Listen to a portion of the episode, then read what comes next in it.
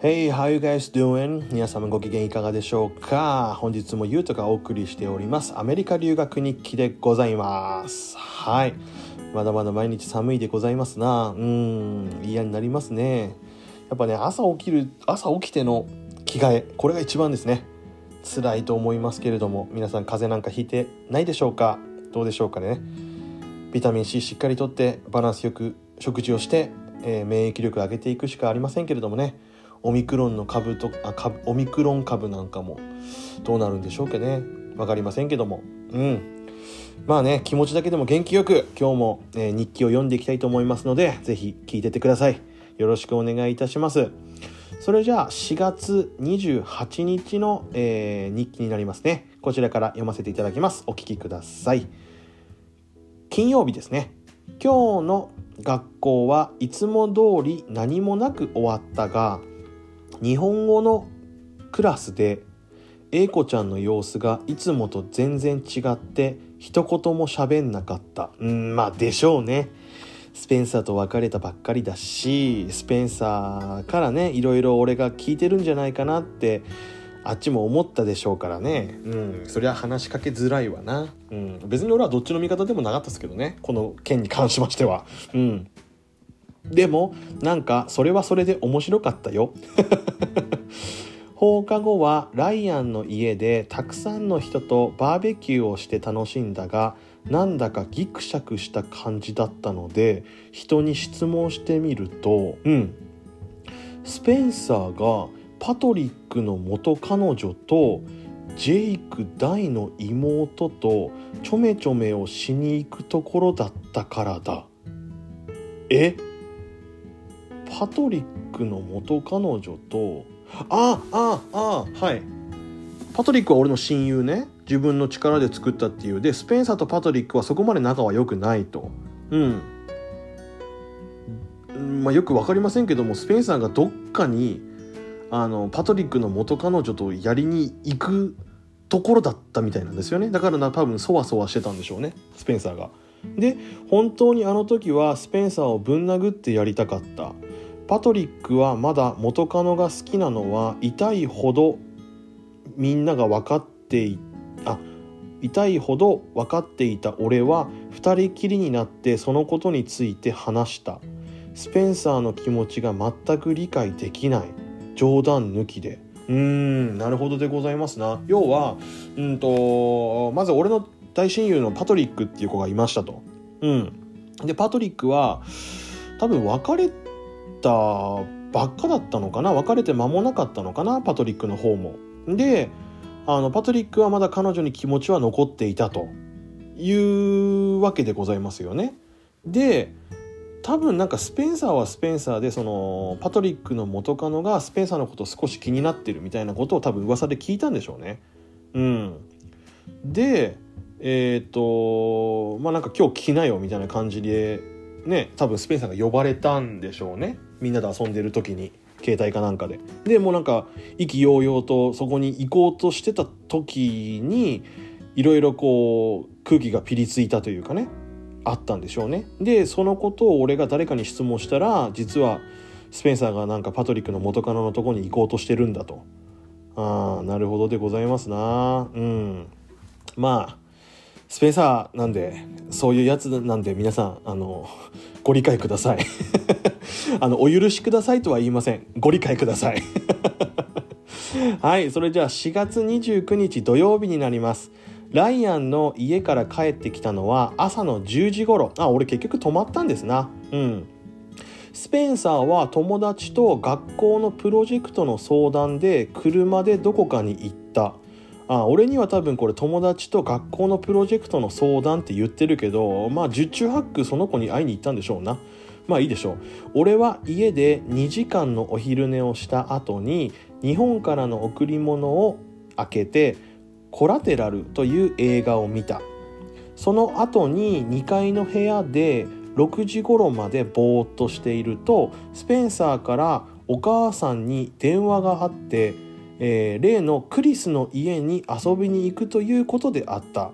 このチャンスを逃がすまいとすぐに支度をしてクリスの家へ、えークリスの家にはすでにアンドリューサムマイルズパトリックアレックスという女の子がいた。あーこれちょっと覚えてないですけどこのパトリックはそのパトリックなのかな？多分違うと思うけどね。合わないよ。このパトリックは別人のパトリックなんで別にあの気にしなくてもよろしいです。はい。その日はえー、アンドリューと俺とスペンサーが、えークリスの家に泊まった。ここの家は本当に面白いなって言っておりますね。このクリスちょっとおさらいしておきたいと思います。このクリスのお父さんは映画の監督をしている方ですね。うん。映画とかその映像の監督をしている方でアメリカ中をこう移動しながらあの生活をしているという一家でございます。ここに行くといつも楽しい思いをして帰ってこれるっていうのがねあのあるので俺は毎回毎回行きたいなっていう感じになってたんですけれどもでお母さんが血がつながってないんだけどもすんごい綺麗な韓国の方っていう説明をね結構前にしたと思いますけれどもうん。で一緒に泊まったサムっていうのはあのねお父さんとお母さんは白人だけど自分自身はアジア人だよって言ったサムですね。いたずらっ子の。ドミノピザにいたずら電話かけたりとか俺にあの間違った人の名前を教えたりとかですね。そんなことをしたサムですね。うん仲良し組です。うん。はいそしたら次の日ですね。多分泊ま泊まりましたね。クリスのうちにね。うん。4月30日日曜日朝9時頃に起きて10時に家を出てドーナツショップにご飯ごドーナツショップにてご飯を食べてアンドリューの家マイルズの家スペンサーの家に行ってからマイルズとスペンサーとクリスとフリーマーケットのスワ見に行った。あの前回も前回っていうかちょ結構前にアメリカのフリーマーケットに潜入っていうのを配信させていただいたと思いますけれどもここと同じところですね。うん。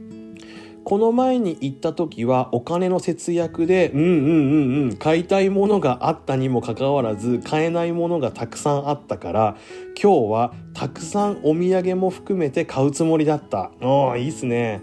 最初に見つけたのは4枚で11ドル29セントの特価格の T シャツを買った。うん。その後に小さな爆竹を買ってベルトを買った。うん。爆竹はアメリカでは合法じゃないよって言ったけど、マジでちっちゃいやつは OK なんですよ。うん。その後に三つ輪に行って洗顔用の石鹸を買った。三つ輪っていうのはあのジャパニーズマーケットですね。うん。本屋さんで、本屋さんでは初めの一歩の新刊を買った。うん。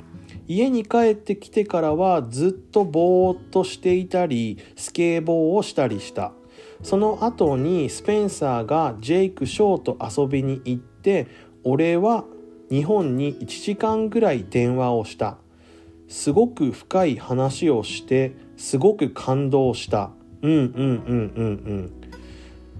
今週は月曜日から風に悩まされながらもなんとかこの1週間をエンジョイして終わることができた。日曜日はクリスたちとスワ見に行けて本当に嬉しかった。T シャツが4枚で11ドル29セントとすごく安かったので8枚も買ってしまった。でもお土産としては最高のものになるだろう。はははは。とにかくいろいろとムカつくこともあるけど、点点点、かっこスペンサーの女癖の悪いところ。あと何ヶ月もここにいないんだから頑張るしかないなって書いてますね。はい、こんな感じになっております。ちょっとね、マイルズっていう新キャラが出てきたんですけども、まあ、さらっとだけでいいと思います、このマイルズは。もう今は別にあの連絡とか取ったりしてないので、うん。マイルズは、あのー白人系の男の子ですごい明るくてハイテンションな子なんですけどこの子はね基本的に悪さはしないねうんどっちかというと優等生タイプですうんあの優等生すぎるタイプかな。うんみんなにいい顔したいっていう感じの。うんで唯一知ってる日本語がなんかあったみたいでなんかそれをね毎回挨拶だと思ってるのか分かんないんだけど俺に向かって大声で言ってくるんだよ。あの「おはよう」みたいな感じで。でその日本語がねまた面白くて「蜂蜜なのよ。あの彼が唯一知ってる日本語っつうのが。誰が教えたのかわからないんだけどもなんか彼が唯一知ってる日本語が蜂蜜で俺に向かっていつもこう俺の姿を見ると遠くからでもね「蜂蜜!」って言ってこう挨拶をしてくるんだよ。で俺も何て言っていいか分かんなかったからこのマイルズとの挨拶は絶対にこうお互いがね顔を見合わせて拳を上に上げて「蜂蜜!」っていうのが挨拶になってました 高校でもね。うん。見つけると「蜂蜜って言って挨拶をするっていう仲でした。マイルズは。それ以上でもそれ以下でもありません。うん。っていう感じですかね。でえっ、ー、とここで1時間ぐらい日本の家族と電話をしてすごく深い話をして感動したって言ってますけども多分この時にあれですね。お金のことについて多分詳しく言われたんだと思います。その前の日とかからもう多分メールでお金は心配するのは自由に使えっていうのはなってたけどこの時点ではまだ電話してなかったからでこの30日の日曜日の夜に電話して実はあの梢さんから「お前のその状況を詳しく聞いたよ」と。でまさかそんな大変なことになってるとは知らなくてごめんねって言われてであと何ヶ月かだから自分で好きなものがあるんだったら買いなさいと。でその度にあのお金は銀行の方に入れてあげるからそこは心配しないであの生活しなさいと。とにかくあと2ヶ月間だからあのホストファミリーともねうまくやってなんとか終わって日本に帰ってきなさいっていう内容だったんですよね。うん。はい、でねこの俺のラジオを聴いてくれている嫁がね あの実の嫁がねあの実の嫁っていうとなんか嘘の嫁がいるような感じするけど実の嫁があの俺のラジオをね聞いてくれてるんですけどもそのあのお嫁さんの方からね質問があってあの優斗はこの時お金に困ってたみたいだけどバイトをすることはできなかったのかっていうふうに聞かれたんですよ。うん、確かにねあのアメリカにはいろんなバイトがあって別に言葉ができなくてもできるようなバイトっていうのもあの中にはあるんですけど俺が今回このお世話になっていたアメリカの留学支援団体の規定でそのルールで留学生はバイトをしちゃいけないっていう風になってたのででしたらもうすぐあの即刻強制送還だぞってまで言われてたのであのそもそも探すこと自体もしてませんでしたね。うん。だからもし OK だったら是非やってみたかったけどね。なんかねその宣伝のために看板そのお店の看板をただ手に持って道路に立ってるっていうだけのバイトもあるのでそれだったら全然できるしね。うん。はいそんな感じでございます。ちょっと,、えーと、時間オーバーしてしまいました。申し訳ございません。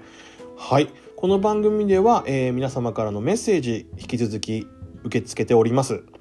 e メールアドレスは 3010chai.gmail.com こちらまでよろしくお願いいたします。本日もお聴きくださいましてありがとうございました。次回もどうぞよろしくお願いいたします。